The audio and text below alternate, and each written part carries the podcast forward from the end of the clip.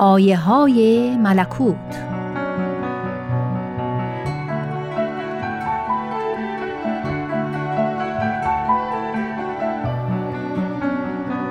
حضرت عبدالبها مبین آثار و تعالیم بهایی می‌فرمایند ایران مرکز اختلاف و نزاع و جدال بین ملل بود.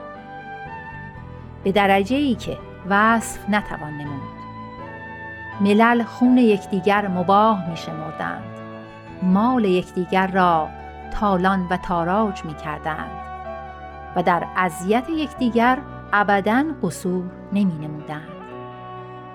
نفرت بین ملل به درجه ای بود که یکدیگر را نجس می شمردند.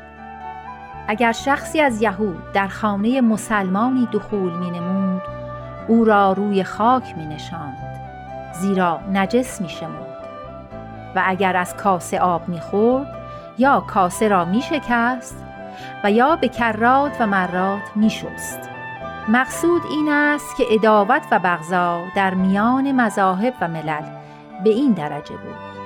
شست سال پیش حضرت بهاءالله به قوه آسمانی اعلان وحدت انسانی در ایران نمود و به عموم بشر خطاب کرد که ای نوع انسانی همه بار یک دارید و برگ یک شاخسار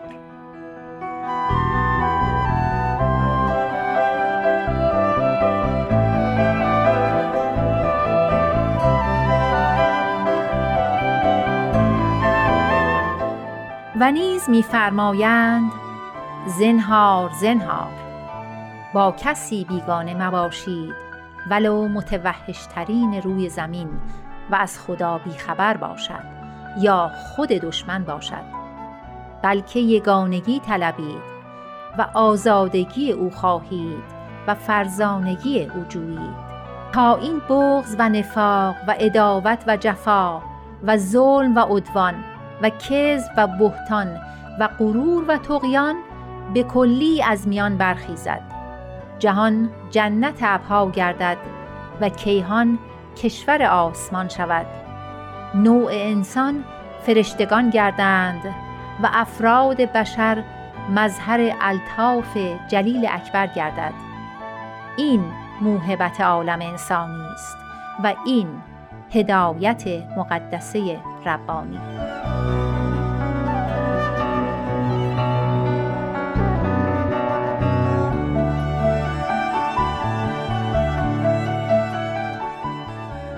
همچنین می‌فرمایند دیانت عبارت از عقاید و رسوم نیست.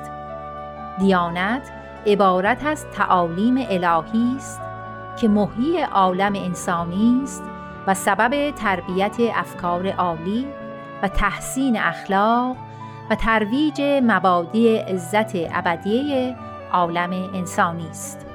ملاحظه کن که این هیجان افکار و شعله نار حرب و بغض و عدوان بین ملل و ظلم و تعدی به یکدیگر که به کلی آسایش عالم انسانی را زایل نموده جز به ماع تعالیم الهی خاموش گردد؟